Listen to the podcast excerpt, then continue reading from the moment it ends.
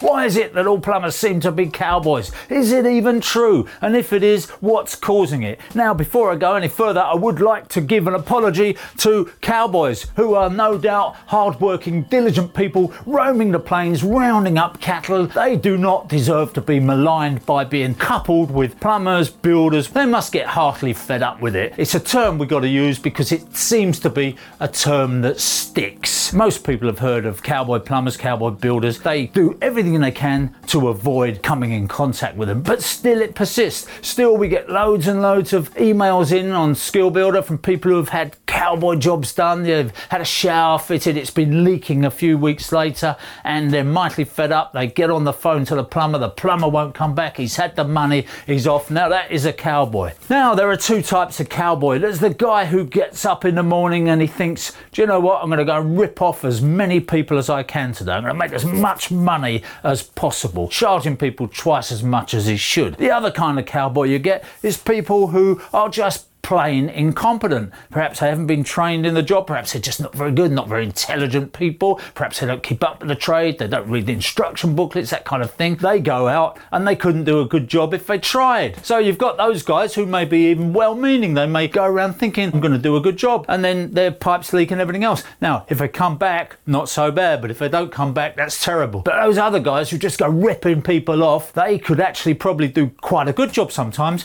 but they charge you way too much money. Now, what is too much money? What you think is too much money might not be too much money for the plumber. The plumber's got his overheads, he's got to pay for his holidays, he's got to pay for his van, he's got to pay for his insurance, he's got to pay for those stolen tools. Well, someone's got to pay for them, and it's going to be you. That's the way it works in life. So, those plumbers who are hard pressed, working maybe 40 hours a week for not enough money, going around doing free estimates for time wasters who don't even employ them, all those things build up, and the plumber says, Do you know what? Last year I was charging £30 an hour, can't live on £30 an hour, so I'm going to charge 40 or maybe 50 or 60. If he's in London, £60 an hour is not unreasonable because by the time you've got your congestion charging, you've got all the aggro with parking, you've got parking fines, it makes you more and more reluctant to go and work in city centres and things like that. What can we do to avoid cowboy plumbers? Well, there are all kinds of schemes set up now, aren't there? There's Checkatrades, My Builder, My Plumber, whatever you've got, which use social media to try and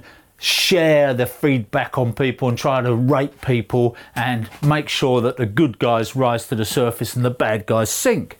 Does that work? Well, to a certain extent it works, but some of them haven't even got an address. They're not traceable in any way, but you look at their vans, they're all lovely sign written vinyl vans, Checkatrade on there, they've got a member of this, member of that, Institute of Plumbing and Heating, anything you like, gas safe, all that stuff. Complete nonsense. They're just sticking stickers on their van. Don't be fooled by that. Again, you need to find somebody who's been recommended. 95% of the guys I know are good guys. Some of them are a hell of a lot better than me in terms of their skills. What we do find is that this idea of the cowboy plumber, the cowboy builder endures, and we have to think about why that is. I think to some extent it's media driven. Not totally, I'm not blaming the media totally. I did actually work for the BBC, ITV, and other people tracking down cowboy plumbers. I worked on Rogue Traders, I worked on Watch Watchdog, I've worked on House of Horrors, all those kind of things. I started life as a plumber. I went into journalism while I was still plumbing. I was writing articles for plumbing magazines and reviewing products, even books sometimes. So that brought me to the attention of the television people, and they said to me, Do you want to come and work for us? We're going to be catching cowboy plumbers. You can set the traps up and you can hide in the loft, and then you can commentate on them as they rip in the public off. So I thought, Oh, great, that's lovely. So I started doing this, and then I got plumbers saying to me, Do you know what, mate? That's not very nice because you suggesting that all plumbers are cowboys. And I thought, yeah, they're right. That's that's that's a false impression. So I would say to people in the BBC and the ITV and whatever, I'd say to them, Do you know what? Can't we just sort of temper this a little bit? Can't we just say at the beginning of it when Anne Robinson introduces the piece, say we just say Look, we fully understand that the majority of tradesmen out there are good, hard-working, diligent people, but there are a few cowboys out there, and we're going to go and catch them. Now, that was what I wanted, but would they do it? Would they hell. So they would give this impression that there were cowboys all over the place out there. And I struggled to try and get them to temper it, and they just wouldn't do it. And the danger of that is that you've got some old lady whose heating has broken down, or she's got a leak, she's got water pouring through her ceiling, and she's terrified of calling out a plumber because she's been watching all this nonsense on television. I did a job for one particular, I can't say which particular program it was because I signed contracts. What I will say, this is a very well known program. We spent a whole week in the house. We spent three days rigging the house out with hidden cameras so we could catch the rogues. And then we got hold of a trading standards list of rogue people and we started going through them, phoning them up, getting them round to do some little job that I'd set up, the little thing that I'd done, which was very quick and easy to fix, but see what they would make of it. So we got to the end of the week. Everybody that had turned up, even the known rogues, had turned up, done a reasonable job. Sometimes they hadn't even charged what they said they were going to charge. They just went, oh no, it's all right, darling, just give us 20 quid. And they turn out to be good guys, a lot of them. Even the cowboys don't rip every single person off. Maybe they just do people who look like they got a lot of money or people that they plainly don't like. So if you want to avoid cowboys, be likable, give them a cup of tea and be a bit warm towards them.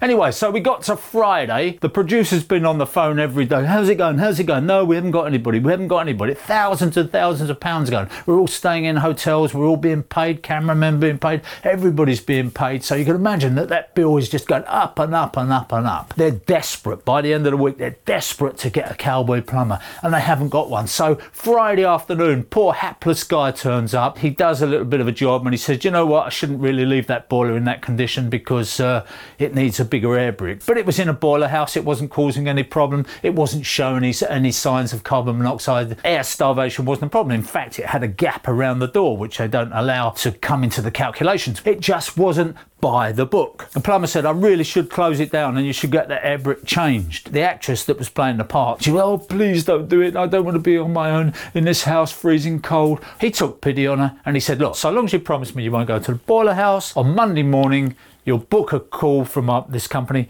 and get someone around to change the air brick. And he said, and if you do that, he said, I'll leave the heating on and the hot water on for the weekend for you. So she said, oh, thank you, thank you, thank you. And off this poor guy went, lovely fella. And they went, oh, great, we got him. He's left the boiler in an illegal condition. And I said, no. No way. I am not going to lend my name to that. You know, I'm not going to stand there and say this guy's done wrong. He'd done the honourable thing. He'd made sure the customer was safe. It wouldn't even be one in a million chance. It'd be way over that, that any harm would come to the householder. He's told her not to go into the boiler house. Why would she go in there? Anyway. But that's how desperate they were to find someone to put on their program. And of course, at that point, we parted company. I did do another series for the BBC. And on that series, I said to them, look, I'm not going to do this unless you say at the beginning of every program, the majority of tradesmen are good, honest people, hardworking, and there are just a few cowboys out there. They didn't want to say it, but they kind of went, all right, we'll do that. Got it written into the contract, so they had to say it every time. They became known as Rogers. But in that way, I at least achieved some balance. That television company went off and found some other mug who was willing to malign plumbers for a while, and that's how it goes on. And actually, I did get called up last year by a television company and they said, Oh, we want to do this thing with cowboy plumbers, catching cowboy plumbers. And I said, Really? It's such a tired format. Why don't we do something good? Why don't we show good guys problems that people have got and how we're going to solve them? That's more useful to people. You know, if they've got radiators that won't heat up and we can show them some little tip or technique that, that helps them. I know it's a bit of a DIY show and it's not what they want. It's not going to get the ratings. That's what it's all about, the ratings these days. But of course, YouTube has proved them wrong because people are flocking to YouTube And deserting the television station. So you reap what you sow, TV people. So that's my view on cowboy plumbers and cowboy tradesmen in general. Will we ever get rid of them? Will any form of legislation that the government can dream up do anything to stop this cancer, if you like. My view is that everything the government gets involved in, whenever they try and get some kind of scheme to eliminate cowboys, to register tradesmen, and so on, it doesn't really work. I would say that GasSafe has been a bit of a success in the end. It didn't start out a success because when Corgi was first brought into a private organisation, it was part of British Gas, and of course, when they privatised British Gas, they had to get rid of Corgi outside of the British Gas envelope because it couldn't be run by a private company. So it formed its own private company. And some very clever people who were working for British Gas at the time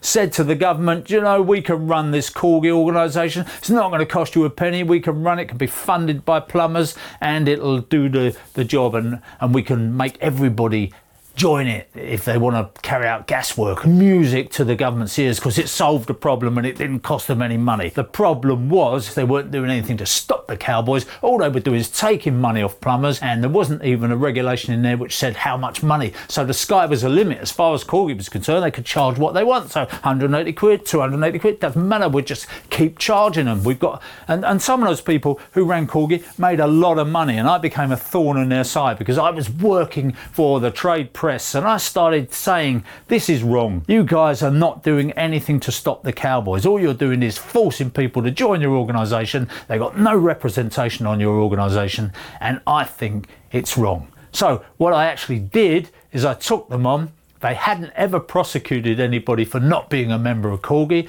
They had not tried to make people compliant. If anybody complained against those people, all that the HSE would do was send them a letter saying, You must join Corgi. And of course, Corgi didn't even chase them. Corgi wasn't in the business chasing them. They said, oh, it's the HSE that's at fault. You had to go to the HSE. The HSE weren't interested. They hadn't got the staff. They're under resourced. So this whole situation was left that all the mugs, all the honest people were being penalised because they were joining Corgi. And all the people who didn't bother weren't being penalised. They were just carrying on as normal. So what I decided to do was become a lamb for slaughter, if you like. I notified the HSE. I said, I'm leaving Corgi. I'm not going to renew my registration and I'm going to continue fitting gas boilers. So they sent me a thing saying, you must not do that, desist from doing that, cease and desist, we'll prosecute you if you carry on. I carried on and I said to them, I carried on, I didn't carry on. Actually, I pretended I was carrying on, but I said to them, I've just installed a gas boiler prosecute me. And in the end, I forced them into court, not between Corgi, but between